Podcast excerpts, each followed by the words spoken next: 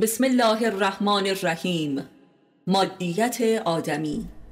معلف استاد علی اکبر خانجانی. صفحه چهار. بسم الله الاعرف الفائلین یک. اندیشه مرگ افکار و اعمال آدمی را لطیفتر می کند زیرا بوی آخرت و طعم نیستی چون در دنیا و تن و جان آید آن را به سوی حلالیت و رقت می کشاند و بهتر قابل هست می نماید اصلا موتور حرکت و جریان حیات تماما مرگ است و کانون هستی هم نیستی است. مرگ و نیستی در جوهر حیات و هستی آدمی خواه ناخواه سرشته است و همین است که حیات و هستی را مقدور می سازد ولی برای آدمی این حد کافی نیست و معرفت و آگاهی مستمر و فزاینده درباره مرگ و نیستی است که پدیدا برنده و تعالی دهنده حقیقت انسانی حیات و هستی است. تفکر درباره نیستی مادیت را برای انسان تبدیل به انسانیت می کند و لایق و قابل حزم می نماید مادیت انسانی حاصل معرفت بر عدم است و حیات انسانی حاصل تفکر و معرفت بر مرگ است.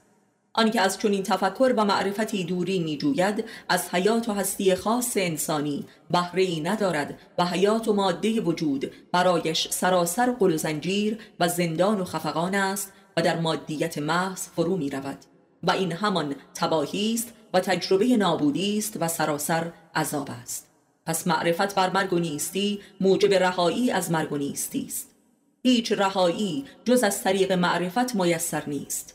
ماده چون تبدیل به معرفت می شود از عدمیت رها شده و به وجود می آید و این است که اعمال و افکار غیر معرفتی انسان همگی او را به تجربه مرگ و نیستی می کشاند و همین تجربه که سراسر عذاب است. اگر او را به تفکر در وادی معرفت بر ماده نکشاند حتما او را تباه و هلاک می سازد دو معرفت یافتن درباره چیزی حاصل خیال بافی و تجزیه و تحلیل و قضاوت درباره آن چیز نیست. و حاصل کالبت شکافی و سنجش فیزیکی و مکانیکی آن چیز هم نیست. و حاصل خواص و کاربردهای آن چیز هم نیست.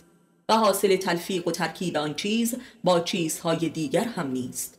اینها معرفت نیست بلکه فن است و به قصد تصرف پدید می آید ولی نهایتا این خود آدمی است که به مصرف آن چیز می رسد معرفت بر چیزی حاصل نمی آید مگر اینکه نیت تصرف از میان برود و شناخت به خودی خود برای انسان اهمیتی به سزا و کافی یافته باشد و شوق و عشق به معرفت موجود باشد. در این صورت آن چیز به تدریج خودش را به اهل معرفت معرفی می کند و می شناساند معرفت برای معرفت هرگز ماهیتی نیهیلیستی و آبستره نمی‌تواند داشته باشد. بلکه معرفت برای غیر است که خواه ناخواه به عبس میگراید همانطور که دانشهای جدید همگی به همین وضع دچار شدند و نهایتا انسان را به تصرف چیزها درآوردند تسخیر شدگی انسان به واسطه اشیاء همان جریان نیهیلیزه شده روان آدمی است و معرفت بر صورت آدمی کمال کلیه معارف است 3. هر رفتار مادی یعنی فیزیکی که از انسان سر می‌زند که در هر لحظه ای نیز آدمی را خواه ناخواه یک رفتار فیزیکی هست به مسابه ظهور تمامیت وجود او در ظرف تن است و چون زمان بر او میگذرد شکل این ظهور دگرگون می شود به زبانی دیگر می توان گفت که رفتار آدمی حاصل جریان زمان در مکانیت وجودش یعنی تن است. و چون دو نفر به لحاظ صورت و جسمانیت یک جور نیستند و هر ظرفی یعنی تنی ویژگی خاص خود را دارد بنابراین این جریان زمان در ظرف تن در آن واحد در هر کسی به گونه منحصر به فرد است. همین ویژگی جسمانی هر کسی تمامیت شخصیت و فردیت او را معنا می کند ویژگی قد و وزن و رنگ و چشم و بینی و استخوانبندی همگی برای هر کسی یک وضع واحد و منحصر به فرد و تکرار ناشدنی را پدید می آورد و ظرف ظهور خاصی می شود که انسانیت واحد در هر آن بر روی زمین میلیاردها رفتار کاملا متفاوت از خود بروز می دهد. به نظر ما شرایط بیرونی از قبیل طبیعت و اقتصاد و سیاست و فرهنگ و تربیت و امکانات مادی و امثالهم در مجموع آینه است که ظهور تمامیت هر انصاری را در هر آن به نمایش می‌گذارد و به خود او نشان می‌دهد تا خود را بیابد و بشناسد. فرمالیسم فیزیولوژی و صورت و اندامها و رفتار آدمی از قواعدی استورهی و اسرارآمیز برخوردار است و همه فرمهای دیگر در جهان غیر انسانی آینه این فرمالیسم انسانی است. از فرمهای عالم طبیعت تا تکنولوژی و هنر و غیره. یعنی هر چیزی بر شکل خودش عمل می کند و کل عالم هستی بر شکل آدم عمل می کند و آدم بر شکل خدا عمل می کند ولی چون خدا از شکل مبرا و مطلق است لذا عمل آدمی بی نهایت متنوع و غیر قابل قالب ریزی و غیر قابل پیش بینی است. و برای همین است که قالب جسمانی هر انسان به طور بی نهایت متنوع از خود رفتار بروز می دهد. آدمی ماده مطلق است یعنی ماده ضد ماده است. چهار. تا شناخت و بینش مطمئن و یقینباری نباشد آدمی نهایتا پناهگاهی جز ماده ندارد. و عجب است که مادیگری بشر دقیقا همان معنس پرستی و سکس پرستی است و گویا این دو ماده امر واحدی هستند. اباهی فضاینده جنس معنس یعنی زن به عنوان مظهر و کانون اصلی تباهی بشر حاصل بیمعرفتی بشری در حق بشر است و حاصل مادیگری به عنوان آخرین پناه جهل است. زیرا معرفت تنها سکوی پرش انسان از مادیت و تنها راه رهایی از نابودی است و بیمعرفتی نهایتا به صورت پناهنده شدن انسان به ضد ماده خیش است. و ضد ماده هر بشری همانا جنس مخالف او و خاص همسر اوست. و از آنجا که ماده به خودی خود در خود پناهی ندارد و محکوم به نابودی است بنابراین این پناه و کانون اشد تزاد و تشنج و عذاب و جنون است. و از اینجا نفرت نسبت به جنس مخالف پدید می آید و جنون هم جنس بازی که قایت این فرار از نابودی است آشکار می شود و این وضع در انزوای کامل ماده انسانی یعنی تن و پناه بردن تن به خودش منتهی می گردد که پناه به مخدرات و خودکشی آخرین نماد این واقعه است به عنوان پذیرش نابودی ماده. در اینجا ماده به نابودی خود اعتراف نموده و به آن تسلیم می شود خود براندازی که در نخستین موجش بروز خود شیفتگی است. پنج. نطفه قضاوت و حکم راندن در بشر چیزی جز فعل و انفعالات فیزیکی نیست. این سخن توضیح واضحات تا سرحد شرح الفبای منطق است ولی وضع معاصر بشری آنقدر پیچیده و سردرگم است که در هر موردی ما را بر این می‌دارد که به اصول و الفبا بازگردیم. اگر انسانیت در اعمال بروز نمییافت و این بروز در عالم ماده اثر نمیگذاشت مطلقا قابل ارزیابی نمی بود هرچند که چون این ارزیابی همواره غلط از آب در می آید تا آنجا که نیهیلیزم بر نظام ارزشیابی بشر فائق می شود و در محکمه های قضایی هم ملاکی جز دفاع از مادیت محض یعنی پول باقی نمی ماند. مثلا گاه یک نفر صدها هزار نفر را به خاطر یک آرمان سیاسی و عقیدتی قتل عام می کند و هرگز قابل محاکمه شناخته نمی شود ولی یکی هم به خاطر فقر و گرسنگی دست به قتل می زند و اعدام می شود گویا مادیت بشر و مادهگرایی است که همواره هم علت قضاوت و منشأ ارزیابی هاست و هم علت محکومیت است. یعنی ماده پرستان خود دشمن ماده پرستی انسان هستند زیرا بیش از سایرین از آن رنج می‌برند. شش اینکه آدمی کالبد مادی دارد منشأ ظهور همه ارزش ها و ضد ارزش هاست. جسمانیت انسان همان حبوط او در اسفل سافلین است از حقیقت اهل العلیین خیش. این اعتقاد مذهبی از بنیادی ترین و اجتناب ناپذیرترین اعتقادات است که در ورای مذهبیت ذهنی انسان و در دل واقعیت وجودی انسان محسوس است. و هیچ انسانی دلش نمی‌خواهد که مادی و جسمانی باشد و از این وضع در رنجی بلاوقفه است. و این تنها رنجی است که یک لحظه هم آدمی از آن غافل نمی‌تواند باشد و نیز این رنج منشأ معرفت می‌تواند باشد. معرفت بر مادیت خیش. پس مادیت و جسمانیت و اسفلیت آدمی منشأ معرفت و هر فعل و انفعال روانی خاص انسان است و کاملترین معرفت ها هم معرفت بر این مادیت انسانی است. زیرا صورت مادی انسان عالی ترین مادیت است و ظرف ظهور روح است. و تمام رنج آدمی چیزی جز تلاش برای آشکار سازی روح از ماده خیش نیست. گویا انسان و انسانیت تقسیم شده است به دو شقی روح و تن. و این دو شقه بایستی باز به هم پیوند زده شود و قرص کامل شود و تمام رنج بشری در این پیوند است. هفت.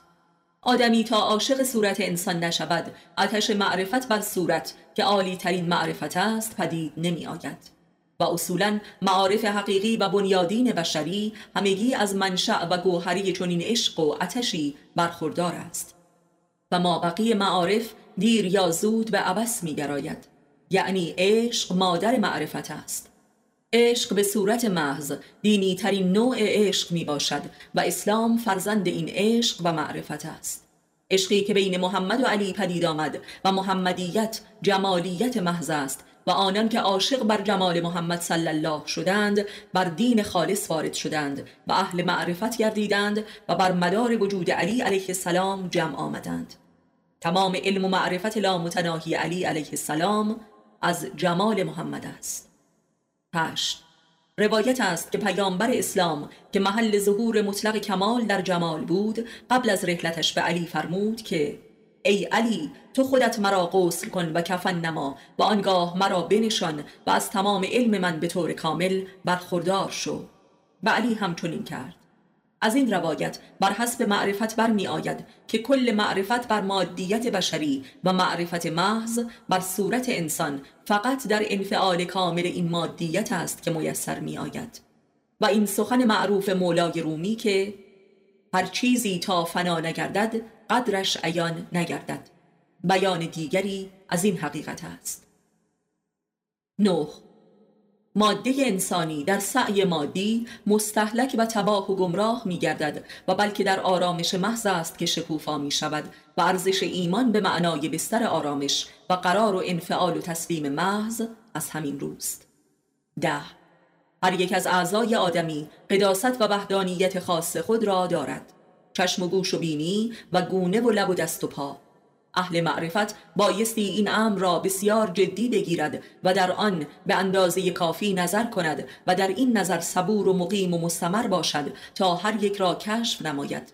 و باید بداند که کل عالم هستی انشراح و انبساط ماده و معنای اعضای آدمی و کل مادیت اوست. قداست ماده را باید دریافت و این قداست جز از معرفت نفس یافته نمی شود با تجزیه و تحلیل و ترکیب و تلفیق ماده فقط از قدر و معنای آن کاسته می شود و جز مرگ و نیستی به دست نمی آید و ماده نهایتا در ضد ماده فرو می رود یازده. دانش و تمدن مادی معاصر بشر به شدت ضد ماده است و ضد حیات و ضد انسان است. تمامی ارزش این تمدن به لحاظ معرفتی در آن است که نشان می دهد که جهان هستی پناهگاهی جز انسان ندارد و عالم بیرون و طبیعت خود در جستجوی پناهگاهی در انسان است و نمی تواند انسان را پناه دهد و انسان از این راه و روش بایستی توبه کند وگرنه نابودیش را تضمین می کند دوازده از بنیادی ترین دلیل قداست و حرمت ماده در این است که محل سعی و جهاد بیپایان و خستگی ناپذیر عدم برای رسیدن به وجود است آیا چون این جهادی حقا مقدس و عالی نیست؟ آیا قداستی برتر از این متصور است؟ معرفت مادی اگر صادق و بنیادی باشد سراسر مقدس و دینی و الهی و انسانی و پاک و مطلق است و انسان کانون اصلی این جهاد است پس ماده انسان مقدسترین ماده در کل عالم هستی است و قداستی جز ماده انسانی وجود ندارد. اصلا قداست هرچند که معنایی فوق مادی است ولی جز در ماده قابل فهم نیست و آن ماده انسانی است. ماده انسانی کانون قداست است. سیزده ماتریالیزم که از مهد ایدالیزم محض سر برآورد و کانونش آلمان بود در میان تمدن قرن بیستم جهان بسیار بد و احمقانه فهمیده شده است و به مظلومیتی افراطی دچار شده است. انسان مؤمن و اهل معرفت بایستی این معنا و منشأ و علت و نیت ماتریالیزم را دریابد. بنیانگذاران این مکتب از رادیکال ترین متفکران بنیادندیشت و معنوی و انسان دوست تاریخ تمدن اروپا بودند و مسلمان و عارف امروزه بایستی این واقع را دریابد و حقیقت و انحرافات این مکتب را بشناسد ماتریالیزم حاصل نهایی معنوی ترین و اومانیست ترین و مذهبی ترین و روحانی ترین و عرفانی ترین جریان فکری کل تاریخ تمدن غرب است. ماتریالیزم آلمانی قرابتی حیرت آور با مکتب وحدت وجود در تشیع دارد که عارفان ما ناطقان آن هستند. مذهب علی اللهی چهارده. حق و حقیقت از ازل وجود داشته است. حتی قبل از اینکه عالم آدمی باشد. ولی برای انسان حقیقت بایستی در جمال مادی و ماده انسانی کشف شود. وگر نپنداری فریبنده و غیر انسانی بیش نیست که منجر به مذاهب و مکاتب ضد انسانی و ضد حق می شود. پانزده. من در چشم انسانها خدا را می بینم و در بینی انسانها خدا را می بویم و در گوش انسانها خدا را می شنوم و بر لب انسانها خدا را می بوسم و در دست انسانها با خدا دست می دهم و در تمامیت انسان جز خدا نمی توانم بیابم. این انسان چه کافر و چه مؤمن و چه ظالم و یا مظلوم باشد فرقی ندارد. من فرق را برداشتم و دیدم که فرقی جز بین معرفت و جهل وجود ندارد. همه فرقها در دیدن و ندیدن است. مکر نیز اشد جهل است و کمال کوری است. شانزده هر عضو عنصری در مادیت وجود آدمی در درجه ای از قداست فعل ظهور قرار دارد و اتفاقا بدترین و کسیفترین و مادیترین اعضاء مظلومترین عضو در عرصه ظهورند. و لذا مقدسترند و در مکتب عشق وظیفه‌ای ثقیلتر را بر عهده دارند. قداست و مظلومیت ارتباطی بسیار نزدیک دارند. این امر در وجود انبیا و اولیای الهی به خوبی نمایان است. 17 عشق جز در مادیت وجود نقابل فهم است و نقابل اثبات و نقابل وقوع. عشق و مادیت امری واحدند و این وحدت تا یافته و فهم نشود منجر به نفی هم عشق و هم ماده و هم دین می شود 18 تمام مشکلی که بشریت با انبیای الهی داشته است همین امر بوده که نمی توانسته باور کند که موجودی مادی پیام آور خدا باشد. پس دین انبیای الهی نخستین درسی که می‌دهد این است که روح و روحانیت و حقیقت و خدا را در مادیت بشری جستجو و فهم نمایید. پس منکران دین کسانی بودند که نمی‌خواستند و نمی توانستند که معنویت و روحانیت و حقیقت و خداییت ماده انسانی را بفهمند و بپذیرند. پرستش ماده بیروح را ترجیح می‌دادند بر پذیرش وجود ماده صاحب روح یعنی انبیا. و این عبرت کبیری است. 19 ماده بی معرفت گناهکار است و این گناه فقط مختص ماده بشری است زیرا قابلیت معرفت را دارد بر انسان بی معرفت بر ماده هرچه که واقع شود گناه می شود و رنج و عذاب پدید می آورد زیرا در او حل نمی شود. پس معرفت آن جوهری حلال کننده عالم ماده برای انسان است زیرا انسان جز ماده بودن و اسیر ماده بودن گناهی ندارد و معرفت بر ماده موجب حل شدن ماده در روح می گردد توحید. 20 مارکس و نیچه مظلومترین انسان غربی در تمدن جدید می باشند زیرا بیش از هر انسان دیگری مورد بیمعرفتی مردم جهان بودند و به اتهاماتی ناحق محکوم گردیدند حالان که بیشترین خدمت را به بشریت معاصر نمودند. پس ظلمی جز بیمعرفتی در حق ماده انسانی وجود ندارد. آدمی اگر ماده خیش را بشناسد آن را سجده می کند. مارکس و نیچه دو تن از کسانی بودند که انسان را به ماده خود دعوت کردند و قداست ماده انسانی را به یاد آوردند 21 ارادت من به فرهنگ و ملت آلمان بیشتر از ارادتی است که خود آنها نسبت به خودشان دارند. من در مدت کوتاه اقامتم در آلمان خود را پیدا کردم و خودم شدم و محبتی که از آلمانی ها دیدم هرگز از هیچ بشری نسبت به خود ندیده بودم من آلمان و آلمانی ها را به قدری دوست می دارم که حتی هیتلر را انسانی زیبا و دوست داشتنی می یابم. هیتلر صدیق ترین اروپایی قرن بیستم است و به همین دلیل تاریخ جدید جهان محصول تلاش هیتلر است. من حراسی ندارم که متهم به فاشیست و نازیست شوم زیرا به بدتر از آن هم متهم شدم و به این چیزها عادت کرده و ضد ضربه گشتم. من زیر بار اتهامات ناحق است که رشد کردم. پس اتهامات را عاشقانه پذیرا می شوم زیرا مسئولیت کل بشری را پذیرفتم و حاضرم به جای همه بشریت پاسخگو باشم. من باور کردم که خدا بسیار زبان فهم است و انسان را درک می کند. 22 من همه دشمنان خود را پیشا پیش بخشیدم زیرا آنها مربیان مخلص و بیمزد و مواجب من هستند و مرا از هر نوع فعل مادی و تلاش فیزیکی باز می‌دارند. تا در کمال انفعال مادی خیش صورت ماده در من عیان شود. من قلبا همه دشمنان قسم خورده خود را چنان دوست می‌دارم که دوستان خود را اینقدر دوست ندارم.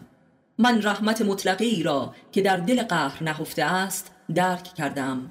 قهر و ناز و قمزه روح نسبت به ماده و بالعکس. عشق. 23 باید امر روح است که بر ماده فرود می آید و ماده سر می پیچد. روح می گوید که تسلیم محض من شو و ماده هم بایدی دارد بر روح و می گوید که تو تسلیم من شو و نهایتا هیچ کدام تسلیم دیگری نمی شود. در این تسلیم نشدن و کبر و انکار است که توحید روی می نماید. 24 خمخوابگی ماهیتی جز وحدت و یگانگی روح و ماده ندارد ولی عملا به تضاد آشتی ناپذیر این دو خط می شود.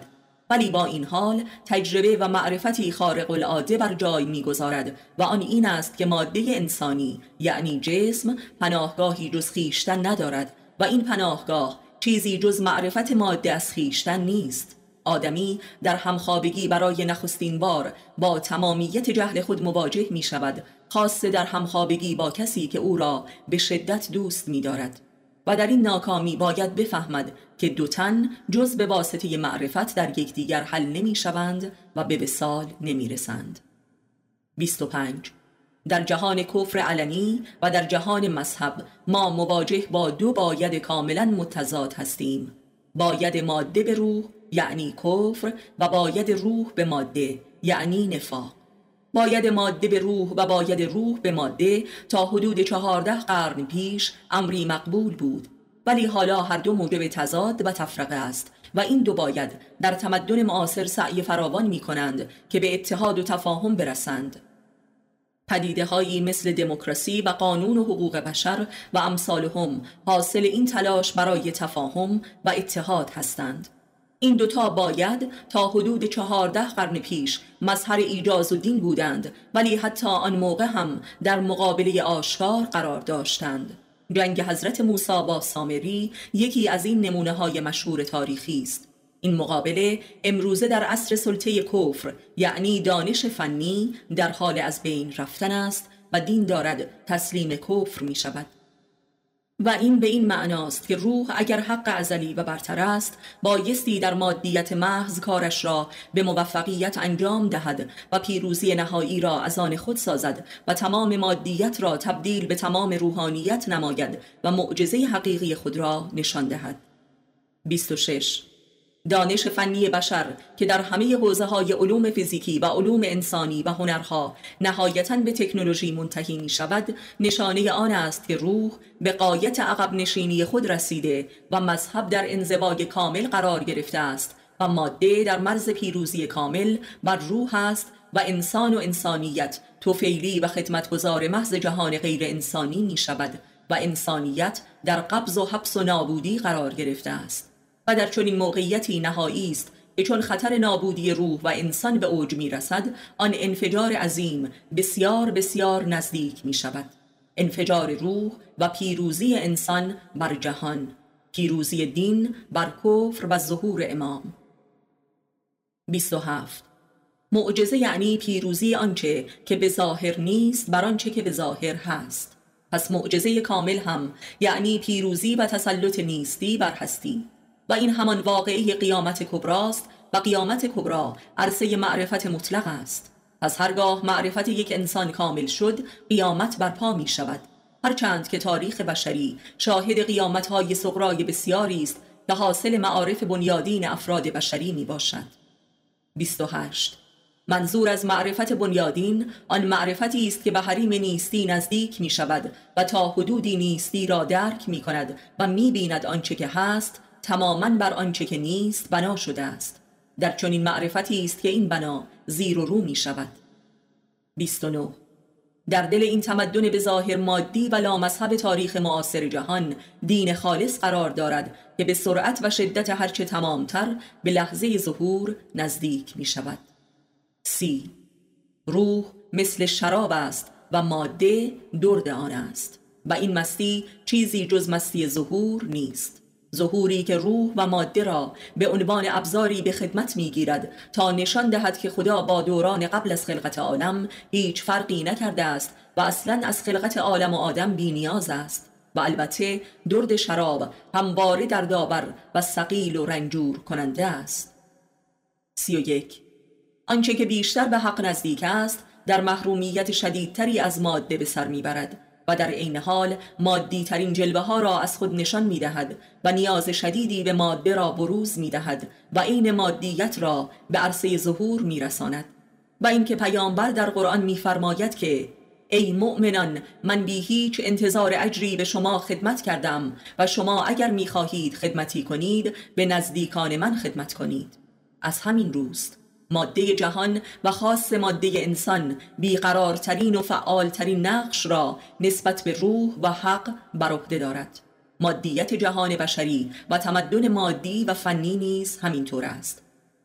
در عین حال که کانون نهایی ظهور روح حقیقت است در اشد محرومیت نسبت به حق به سر می‌برد و در قحطی فزاینده فرو می رود سی و دو در زبال سازی انسان و در مدفوع سازی انسان و در همه زایعات و فسادی که از انسان در عرصه ماده بروز می کند و دریایی از عذابها را به همراه می آورد قداستی خارق العاده نهفته است. که اهل معرفت بایستی آن را کشف نمایند. در امراض لاعلاج و فوق العاده عذاب آور بشر امروزه حقیقتی کبیر نهفته است که بایستی کشف شود.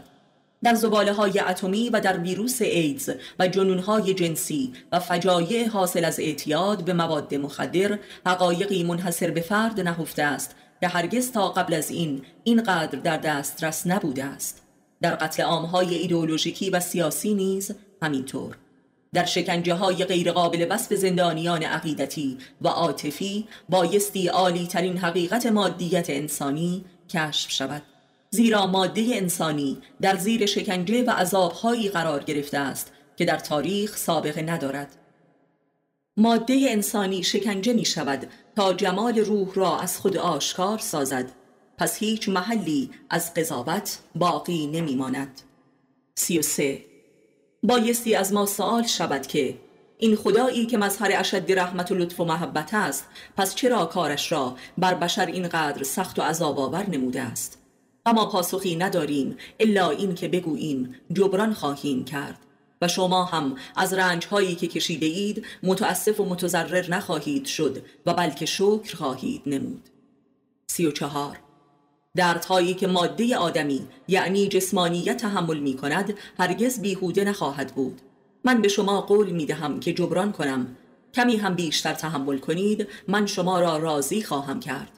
من بسیار شرمندم که فعلا کاری برای شما نمی کنم سی و پنج. آیا نمی خواهید بدانید که این همه درد و رنج و عذاب را چه کسی برای شما فراهم کرده است؟ علت همه اینها من هستم. پس هرچه می خواهید با من بکنید و بدانید که هرگز از شما ناراحت نخواهم شد و ذره ای از محبت شما از دلم کم نخواهد شد که افزوده خواهد شد. کل این دانش فنی و تمدن مادی و فساد حاصل از آن به این نیت پدید آمده که مادیت بشری را زیبا و تمیز جلوه دهد و این نتیجه بدبینی و بیمعرفتی بوده است و من مسئول رفع این بدبینی هستم.